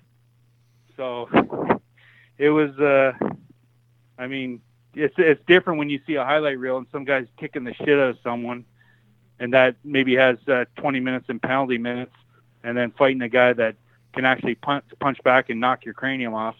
Oh, for sure, man, absolutely. And the fuck, it's all about. I, I kind of always judge. I mean, I don't judge because obviously I'm a fucking you know just a fan sitting on the couch. But you know, going through guys' fight cards and you see how some people rank fighters. Everybody always loves to do top ten lists. And you kind of look at some guys like, eh, who the fuck did they really fight? You know, not not saying that in a bad way. Obviously, they have balls to drop drop the gloves and go fucking toe to toe it. Um, you know, in front of a bunch of fans and stuff like that. But at the same time, I think um, I don't know. The best way to describe it is kind of like pedig- like a pedigree. You know, like who who do they have on their fight card? Um, and you know, like you said, it's some guys you, you, look at them and yeah, they might have a lot of penalty minutes, but they, they might not have fought you know the heavyweights like yourself or um, stuff like that. So there's a lot of factors that kind of go into how you judge guys or um, their reputation going in, like you said. Yeah, no, like so. For instance, Oklahoma City, you know, they had Wade Brookbank. Um, at one, yeah, at one point uh, we they beat us in the finals. They and he, you know, he ended up going in the NHL, but they had a couple of a couple of heavyweights, and but there's this one guy, and I can't pronounce his name. I think it's Arvianis or something. So, anyways, I went after him first because he was a league leader in fighting majors, right? I thought he was a tough. I didn't know who Wade Brookbank was, or or I think they had Marco Savallo that was pretty tough. It might have been the year before. I don't think Marco was on the team or Brook. I think it was the year before, but they had this guy Arvianis that had ungodly amount of fighting majors, and they're in the other division in Oklahoma City, right? So, drop the puck, I go right after him, and I drop the gloves, and I'm I'm wanting to throw, and he just grabs and suitcases me, and I'm I just told the refs I said, hey, come in, come in, I'm not fighting this guy, fuck that, he's grabbing on, I don't want to fight him, fucking spit on him before I fight him. I mean, he was just holding me. I mean, he's holding me, and I'm like, I don't respect guys like that. I'd rather you knock me out than than fucking, you know, sit there and suitcase me and whatever because I'm not going to give you that respect. If I'm fighting you, I'm going to punch you, and if I knock you out, then fine. If you knock me out, fine. I've been on the both. I've been on both ends of that spectrum, and anyone that you've ever done a spec or a podcast on, I promise you, they've been on the same, the same end. I mean, they've been knocked out. I remember beating the shit out of Peter Zerba. Fucking my, that was uh he was playing for Huntsville and uh, that Southern League. Fuck, he got the last punch in shows me I got it on VHS tape. I know I'm old, but anyways, I'm going to the penalty box and just shows my knees wobbly. I mean, fuck, he had to go get zipped up. I I thought I won the fight, except I thought my name was Batman. yeah, fucking a man, Zerba, what a tough dude. He was fucking second all time for the Western Pro League in penalty minutes, and he's actually a guest I had on the show too. And uh, you know, fucking Zerba was awesome, and yeah, it's a, no kid. That's a tough fight, and um, you know, you mentioned before about guys kind of seatbelting and stuff like that, and was, I, I can't remember where it was. I think it might have been in the Last Gladiators when he talks about it. Um, but it's Marty McSorley, and he kind of had that same mentality. He's like, you know, if you're gonna fight me, fight me. Don't don't sit there and try to hold on. If you're gonna try to hold on, I'm gonna sit there and yell at you, and then I'll tell the refs to come in. If you're gonna fight, fight. And he had more respect for guys like that. Right, I was the same way. I mean, like I said, I, like fuck, if you're gonna especially if you're a league leader in fighting major, dude. I mean, are you just dropping the gloves and the seatbelt and a bunch of guys to get, uh, you know, your status of league leader? Like, I mean, I was like second or third in the league, and I'm like, I'm getting my ass kicked here fighting guys that are or can fight back. Again, Mike DeGurst, Lakovic, uh, fucking, uh, there's freaking 20 other players in the league. I mean, every team had a I mean, one year, one year Memphis, I thought I was going to die every time I played them. I mean, they they had a killer team, but we had a tough team too. So, but I'm stupid enough to fight these guys before my other guys do. You know, like I'm I'm trying to set the tone, and not one player that played with me can say different. Like I I literally I went and I did my job, and sometimes I lost, sometimes I won. I think I won more than I lost, to be honest with you, but it was. Uh, I mean, I'm sitting here with a metal plate in my hand now. I think my name's Batman still. well, you know, you know, talk about the metal plate there in your hand. What are some of the injuries you sustained, and well, I mean, I guess how'd you end up with that uh, that metal plate? Because I know that the role of you know the tough guys and the enforcers is one of the most, not only mentally but physically one of the most you know the toughest job in all of sports, and the injuries that come with it are just fucking insane. Well, I mean, my my hands were like jello every game I fought. I mean, my left, I mean, was like would swell up and take a, a month of you know to heal up. But the problem is, you fight on a Friday night, right? I got to fight Mike DeGurst on a Friday night, and then we're playing Memphis uh, the next night and having to fight a a holiday or a Simon or or something. I mean, and your hands like a little, you know, like a pillow because it's so swollen. I mean, what the? It's just a tough job because, like, I'll never forget. I fought, and I think it was Mike DeGurst. I fought Mike DeGurst one night, and then uh, go to Macon, and I told this Volk, like this Phil Volk, he used to run around. He's six foot, six foot five or four or whatever he was. He used to run around, and he's just, I didn't like him. Okay, so, anyways, I said, hey, dummy, don't do anything stupid tonight. I'll fight you Tuesday. I go, my hands like swollen, and I never said that, right? because I just don't let anyone know my business. Like if I'm gonna fight you, I'm gonna fight you. But for this reason, I just not, did not have it in me to fight that night because my hand was so fucked up. And so he hits me from behind. I go, he goes to the penalty box, and I say, I'm gonna fucking kill you. Like I'm, I'm gonna get you. So he goes around the net. And I two hand him later on in the game, and uh, he jumps me. Well, my hand's like gelatin, my left hand, man. So he goes to grab my left because that's what he's used to grabbing, and I just come over the top and just boom, I smack him with a right, and I cut him wide open. Well, the refs get in there. Matter of fact, my youngest son, he pulls out all these VHS tapes, so I've relived this like recently. That's why I'm it's all fresh. And so the refs are in there, and he's calling, you know, he's chirping me. I said, "Hey, go get fucking stitched up, you pussy." So anyway, can I say that? Yeah, dude. Fuck. This, I, yeah, you can say whatever the fuck you want on this podcast, man. All right. I'm like, you know, I'm not sure sometimes, but anyways. So eh, the referees get in there and he's chirping me, and I said, "Go get this this up, you pussy," right?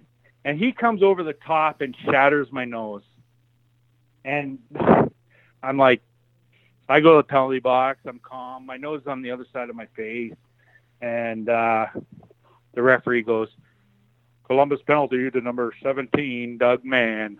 Two minutes for slash and five minutes for fighting. Uh, making penalty to number 24."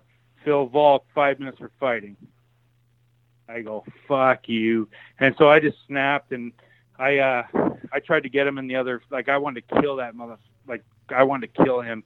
My nose is on the other side. Jerome's telling me I gotta go to the dressing room, whatever. I told the ref I was gonna kill him and his family. Like I mean I was that mad. And so that I've just never had respect for guys like that. I've I heard uh, an episode you had with uh, was it Craig Lockhead? Uh, no, no, oh, not Craig John, Lockhead. John, uh, John Craighead. John John Craighead. Craig Lockhead. I used to play junior with him. That's where I got that from. So if you're hearing this, Craig, I just gave you a plug, brother. but uh, yeah, he said about the the the extracurriculars, and uh, I said, my God, man, I never punched anyone when the refs are in there ever. I mean, once once the fight's over, it's over. And this, this Phil Volk just smacked me and he shattered my nose. I had to go get, I mean, it was gutless, just pure gutless. And I would never do that. But that being said, there's like, um, Craig had said, he said, there's times where he, you know, he regrets it and he had, you know, did it. Like when he doesn't respect someone, he doesn't respect someone. And I mean, but for the most part, I mean, Lakovic gave gave it to me a bunch of times, and I respected him, and he, you know, he respected me. There was never punches when the referees got in there. Mike DeGurse, when there's the referees got in there, I fought him straight up. The referees got in there we were good, and uh, anyways, when I got suspended, I get suspended like for like four or five games for saying that to the ref.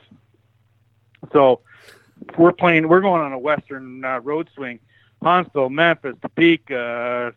San San Antonio, Oklahoma City, Tulsa, Wichita, blah blah blah, and so our, our first game's Huntsville.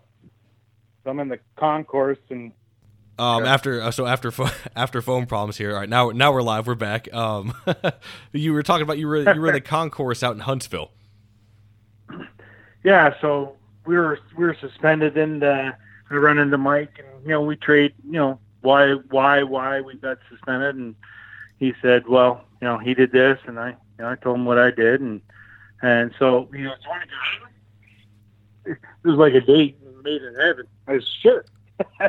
so he goes, I got a local bar right here, so we, we just went out there. I tell you what, we spent probably three hours with each other and didn't talk one bit about our fights, hockey, anything. We just talked about Huntsville, Columbus, guys on our team. So I guess we talked about and it was just pretty cool. That was a pretty cool moment. We talked about that a couple months ago when we hung out for a night there.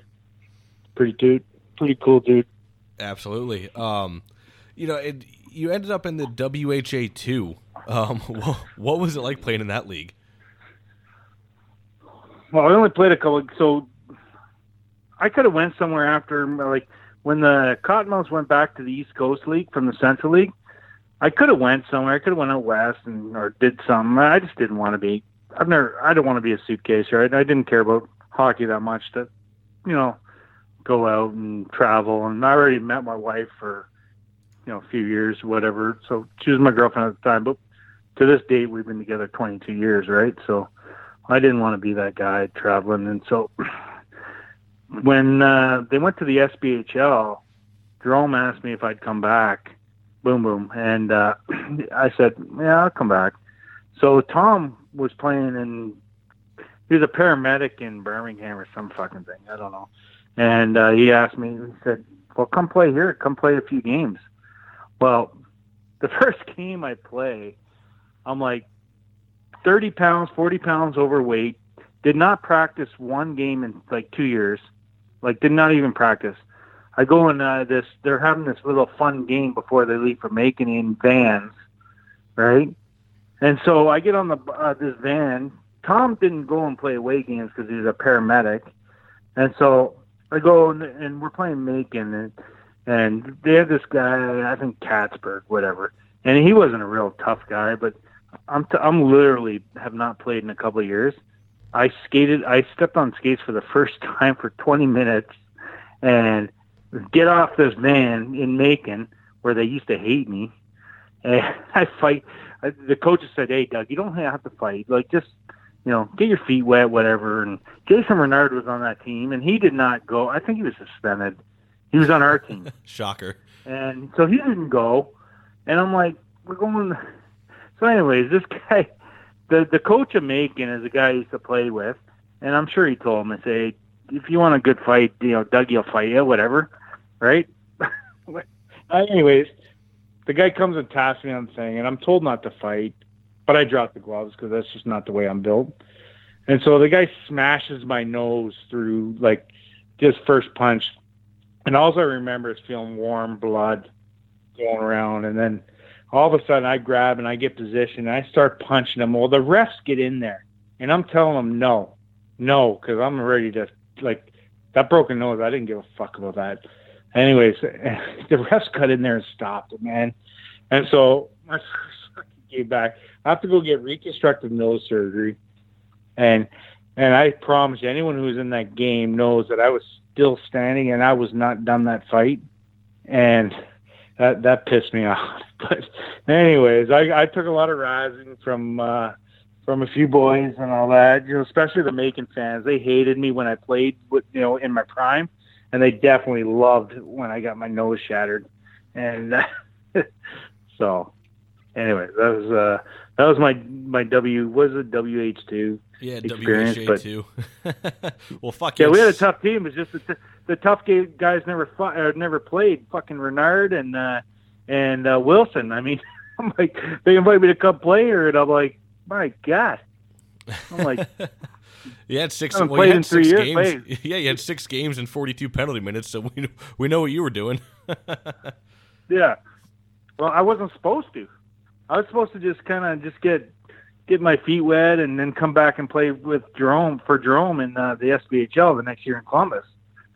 But I just I, I'm not cut like that. Someone challenged me, I'm to fight him, and it wasn't a smart time for me to fight. Man, it probably made that guy famous. So yeah, you win some, you lose some, like you said. Um, but like you said, also, um, fuck, you probably could have kept going. So it sucks that the linesman get a get a little jump happy in there. You know, fuck, it seems like it's well, they saw they saw today. the blood. Yeah, and they, They like to saw stop the, it. They saw the blood, and that just that just made me hungry. I fucking I was not done. Do not hey, do not tell me a fight's done until I tell you it's done. Absolutely. And you know, you brought him up earlier with the team and I he was actually the very first player guest I ever had on and it was Jason Renard. Did you ever have any uh, like interactions with Rennie? I, I didn't. I didn't. And Rennie, if you're hearing that, you're lucky. No, I'm kidding. uh, Rennie and I actually we became friends because of that little stint. And um, you know, Rennie's probably the most un- misunderstood guy. The guy's all heart, and he uh, definitely had uh, had a lot of respect in you know any league he played. Um, you know, just like all of us, we do some dumb shit. And um, but man, Renard still we were on Facebook and actually he he invited me and Tom Wilson to his wedding and um I'm glad I didn't fight him because I'm stupid enough to fight that guy like that but um I de- I definitely would have and uh, you know, but uh, fortunately, I, ha- I didn't have to. And I played against him in Macon. Um, he w- really wasn't doing much. I think. No, actually, I was suspended. So uh, Tom, Tom had a good go with him, and uh, you know, Rennie's a good, honest guy. Um, if you piss him off, he'll do something stupid. Um, you know, he got the nickname for a reason. So, but I, I was fortunate enough not to not to have him as one of my combatants. Yeah, for sure. Yeah, Rennie's So- a good dude, and he's I've had him on the show twice. I had him on the uh, like I said the first episode, and then I had him on for the uh, the LNH special that I did. So um, always a good dude, and I always bullshit with him on Facebook sometimes, and or he'll chime in on some fights that we post. Uh, so it's always a good time and awesome dude. Um, but so you know, you, your last year, you're wrapping it up, and you're in Columbus. You know, how was that last year for you, man? Well, I mean, it's like I again, I'm that guy. Like, like I shouldn't have been. I mean, I took three years off, and then I'm coming off. You know, I played six games in Alabama, and then my first game back with Columbus.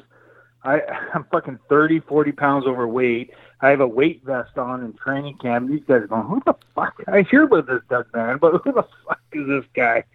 And um, I mean, I'm I'm skating around training camp with his weight vest on from this cop that used to be, you know, come out and skate with us. He was a goalie, and uh, you know, he got me this fire. I don't know, it was a bulletproof thing, but and it was like 40 pounds. So I was skating whole training camp. I was like I had a tractor trailer on my back. I mean, I'm not fast as it is, and so these guys, young guys, I'm like, what the hell? Who is this guy? Did he really play? And so, anyways, I, I ended up I played uh, 25 games that year. I didn't do very well. I should have stayed retired. I mean, I, or I should have kept playing. And you know, when I first uh, stopped, I should have went somewhere and played, but I didn't. And so, my first game I played, I, I fought three times in the first game. Um, they were saying this one guy, Alapin, was coming to beat me up. I don't even know who this fucking guy is. Like I've never heard of him.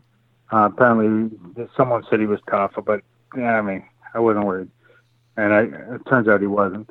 So anyway, the first uh, game I played, he goes and gives uh, Oren Hergod. He's just a little small guy. Um, he cross checks him or does something. He's cut open, wide open, just bleeding all over the place. I come across the ice and I end Alapin's career. He doesn't even play ever again.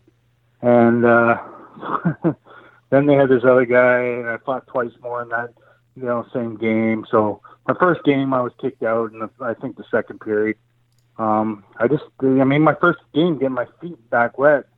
I'm like, I'm not cut like that, man. Don't, don't put me on the ice if you don't want me to fight. I mean, it's just, just who I am. Right. And so, you know, what what made you pack it in after that, man? Just you're just fucking you, your I- body taking a toll on you, and you just you know fuck fuck this. Well, to be honest with you, we're playing Winston Salem, and Jason Bone. He's a young guy. I mean, you know who he is. Um, but he he didn't make his name yet. He, you know, 21 year old. I think I was 32, 33. He's coming challenging me, and I just remembered saying, "No." And I go, "What the fuck just happened?" Did I just say no to a challenge? And right there, I knew I lost my heart. And once I lost my heart, I was, I said, I, I was done. I go, once you don't have your heart, like I relied my whole career on heart. I was not a good player. I was not a good fighter. I just relied on my heart. Don't tell me I can't beat you. Don't tell me I can't, you know, do anything. But once I made that comment, I, I said no to that guy. I said, nah, I'm done. I, I lost it. yeah. Um, No, I mean, I don't, I don't blame you. And it's it's hard to do that role when your when your heart's not in it too, especially you know with how how tough and mentally and physically it is. So, you know, if your heart's not in it, it's you could end up getting hurt, or you know, like you said, you just you just don't feel it. You know. Yeah, just uh, right there, man. It's like I was sick to my. Before I wasn't sick to my stomach. I mean, I'd be playing Memphis and they'd have, or Huntsville, and they'd have you know seven. and I mean this in all due respect when I say because I, I thought I was a meathead, but I said you know they'd have seven meatheads on each team, and I mean I was never scared. I was just like, come on, who's first? Let's do it. Let's do it. Let's let's have some fun. And uh, I was never ever scared. And but that particular moment, I remember it was in Winston Salem, and that Jason Bone came out and he and again he didn't have a reputation. He became a tough guy, but I, I remember him challenging me, and I said no, and I've never ever said no, and I said fuck that, I'm done. I go, hey, let me let me go to my wife, let me start having kids, let me start my life, and hopefully you know my head trauma and all that shit from you know my fists, my shoulders, I've had three shoulder surgeries. Let me just try to you know get on with my life now. I think yeah, it was a struggle, man. Like like you said, I never resorted to any drugs. Um, definitely big alcohol user. Um, you know, I'm not drinking a bottle of Jameson like Wilson, but uh, you know, I'm definitely drinking a few Miller Lites right now. And so, and my wife said, "Doug, be careful. You know, you, you slur. You don't realize it, but you slur when you when you're drinking." I said, "Yeah, I'm I'm all right. I'm not like Tom. I'm not drinking a." I'm not drinking a freaking bottle of fucking whiskey before I'm doing a podcast. Oh yeah, fucking a. Like I said, I think about 45 minutes into that one, I could tell Tom was getting after it. oh yeah, oh yeah. He, he's a beauty, you know what? And he's the one who started my journey. Um, so I, I definitely thank him for that. Um, he, uh, I don't know how he told you know he told the owners of that first fucking team that I'm an idiot and they still accepted. So maybe they were bad owners. I mean, but it, it was a, it was a fun journey, and uh, again, I didn't play a lot. Like I, I was a I was my own worst enemy, man. Like you see, one game with Columbus, I uh, played 17 games.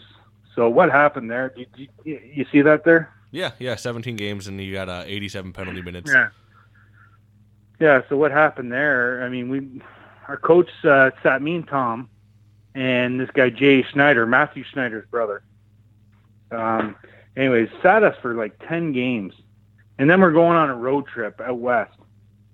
And why the fuck he would sit all of us? Like I'm serious. Like Tom's a heavyweight or a good fighter, good, and Tom's a, a probably a number three defenseman, number well number four if you're listening, Tom. You're, you know your your side stride was a little questionable. Your pivots. But anyways, um, they, so they set all three of us for like ten games in a row. So we're on this road trip, and they sit us and sit us, and someone gets injured. So they dress Tom, but we had already accumulated this or made this uh, group up. We called us the Boozer Club, me, Jay, and uh, Tom, because we went out to the bars. Like, fuck, we were on this road trip going uh, Huntsville, Memphis, blah blah blah, out west. And so we just went to the bars every night. And then Tom gets in because someone, a defenseman, gets injured. So we start just abusing Tom, calling him a loser, that he's no longer a part of our boozer club. And so when we got back off the road trip, and we went to Wichita, San Antonio, you know, all the western swing. Get back and uh, I say to Tom, I say, hey, what do you think? He goes, fuck that, fuck these guys. So we went in to quit. I was first. So I go in there and I say, all right, guys. So the GM, Phil Roberto, used to play for the Montreal Canadiens and St. Louis and all that. And Bruce Garber, I said, hey, guys, you obviously don't want me. I mean, you sit me 10 games. I go, fuck, I'm out of here. Trade me or, you know, trade me somewhere or do something. But I, I want to play. There's other teams that can use me. So they fucking just were like being dicks, whatever. And since then, I've reconciled with all of them. But uh, so I said, "Fuck you!" All right, I'm out of here. Done. Well, Tom goes in there and they freaking convince him different, so he stays. So now I'm out of a job. So I start pressure washing in Columbus, Georgia. I put a little ad out, like with my my picture on there saying, "Doug Mann will knock the the dirt out of grime" or something like you know, and I'm trying to make a living. so, and Tom Wilson fucking, um, he he bails on me a little, but he told me, anyway, you know, he told me after he goes, "Doug, man, I had no choice when I was in there. You know, they, I guess he was a little more important, but anyways, that uh, that being said, the next season, so I only played 17 games that year, so I stayed in Columbus and whatever, and but what was rewarding for me and gave me a little peace of mind on my career is I had five guys at my door during the next training camp getting me to, and the coach didn't call me, but I knew what it was. They they needed me in the playoffs the year before, and so they came to my door and begged me to come to training camp, and I said, "All right, I'll, I'll get my fat ass off this recliner and let's do it." And so I had the best year of my life. I scored like I like you can see the playoffs there. That's when I scored the winning goal, and I and just had a hell. I mean, I, I scored more goals in the playoffs than I did uh, um, than I did in the playoff or in the regular season. Yeah, man, you fucking you managed to put up six points in the playoffs and still put up thirty-one penalty minutes too. So you're fucking getting her done. But what was funny about that first round was against Macon, and um, Macon didn't have any ice time, right?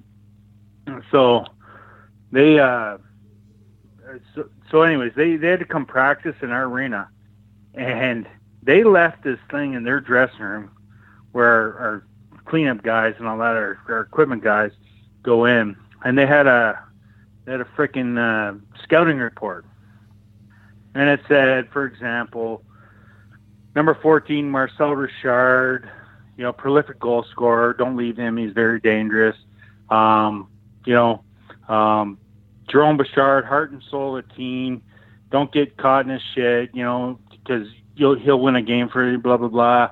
And it goes down the list, down the list, and it says Doug, man, he's a plus for us when he's on the ice. And so they brought the paperwork in our dressing room and showed us this. And I'm going, fuck it. They give everyone a compliment. Well, now this is Phil Volk's team, and he's good buddies with Graham James, right? But I'm the only one who's a, I'm a plus for them on the ice. So I just I just took that as fuck you. And I scored like a few goals in that series. I destroyed them in that series.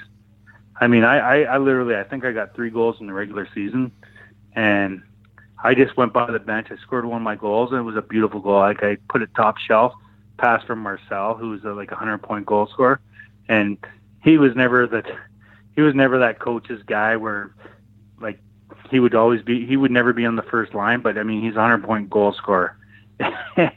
he feathered one shot to me, like a pass to me, and I just put it top shelf. I went by their bench. I said, "Hey, scouting report wrong," and I just. I, I after that they just took so many stupid penalties off me. I mean, it was just it was ridiculous. Like we beat them just on that alone. Oh, absolutely! Fucking shove it right back in their face, right? Well, it's, like I said, it's insecurity, right? Insecurity with, with me. My whole career has been insecurity. My whole life. I mean, you know, I grew up in the projects, and I'm like, everything's insecurity. Don't tell me I can't do anything. And then I just been fortunate to be able to capitalize on some of the things, not all, but just don't tell me I can't do anything because I'm not stubborn. I'm not stupid. I'm well, going to do it real quick before we wrap it up here, man, because I mean, what a fucking career you had and awesome stories to go along with it. Uh, I gotta ask you, and of course we've mentioned him plenty of times, and it's of course you know Tom Wilson, uh, old Willie. Mm-hmm. You had a fight with him in like the 2016 Cottonmouth like alumni legends game. How, did you guys just you know kind of say let's put on a show for the fans like old times, or what kind of happened there? Okay, so let me tell you something. I've fought Tom probably a hundred times, but that one on YouTube or whatever is is not me. Even though he, that's uh, someone else, but it says me on there. Um, but it wasn't me. Oh no shit. Um, okay. Now me, now me and Tom, Tom's been in both my weddings, and we fought the night before my wedding. Um, and all my buddies, like I said, we're going back to the Rexdale Skids and they're all betting on, hey, Tom, because he got all big and buff and all that. You know, Tom's a big, strong guy, right? But back in high school, Tom was just like our fourth or fifth fighter. Like, I mean, he just he was behind all of us Rexdale skids. I mean, and and he was tough. I'm just saying, but he was behind us.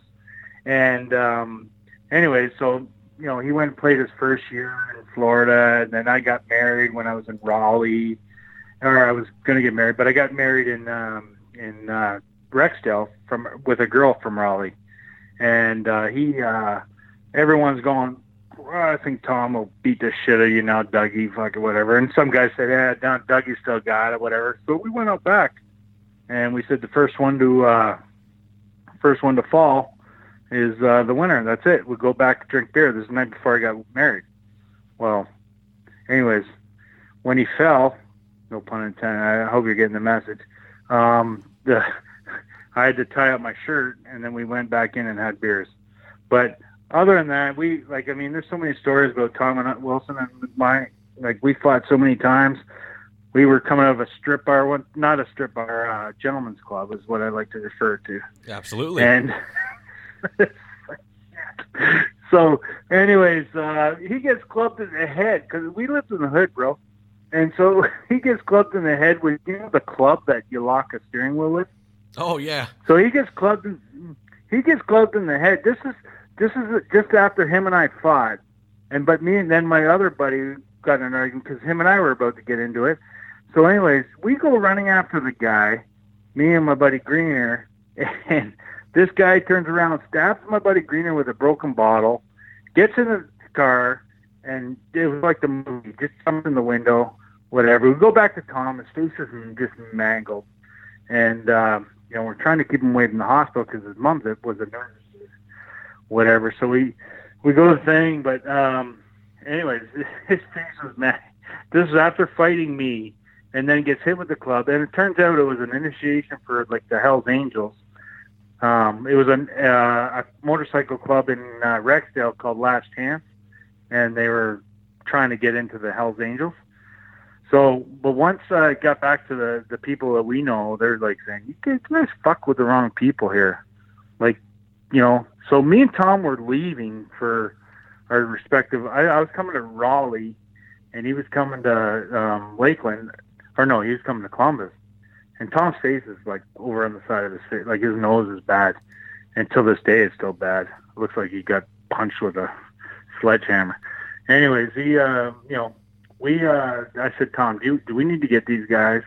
Again, you know, in our neighborhood, that's how we did, you know, like, and so he said, man, let's just, you know, let's go play hockey. Let's forget about this one. And I'm like, all right, that sounds good. So a buddy of ours is at a party like a couple weeks later, and he goes, "Are you the guy who freaking uh, clubbered my buddy with the the the club there?" And um, the guy pulls a gun out of my buddy's head and just goes, "Yeah." And my buddy goes, "Oh no, you're good. I was just checking." yeah, just checking, man. No, you're good. Yeah, you're good. no, no, you're good. Fuck him. yeah, he fucking he probably deserved it, eh? yeah, no, but I mean it's just crazy. Like um, the things we got away with. Like, you know, there's an incident up at Tom's cottage. It wasn't Tom's. It was near Tom's cottage, and uh, I mean, two of our friends got executed, uh, murdered. I mean, over a little. It was. Uh, I don't know if it was a drug deal or they were helping a guy with a jeep uh, pulled over, but a bunch of them were at the the the bar and were going to get in the car and then decide not to go down the road and they were executed in the middle of the road. I mean, it's just been a life of like that's where we grew up and and Tom Tom grew up on the other side of the river, but he got stuck with us because he his he was in our district for high school. So I want to say that's how he became tough. well, there you go. that's awesome, man. Well, fucking hey, you know what a career you had, and what awesome stories you fucking were able to share here. And you know, I can't thank you enough for coming on. This has been awesome.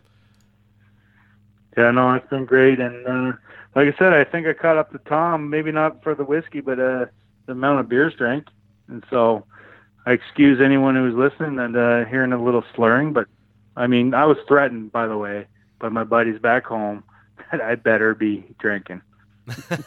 there you go. You got to stay true to your word. That's right. so. well, man, fucking, you know, thanks again for coming on, and uh, you know, you have yourself a good night. All right. All right, you too. Thanks for having me, bud. Yeah, thanks.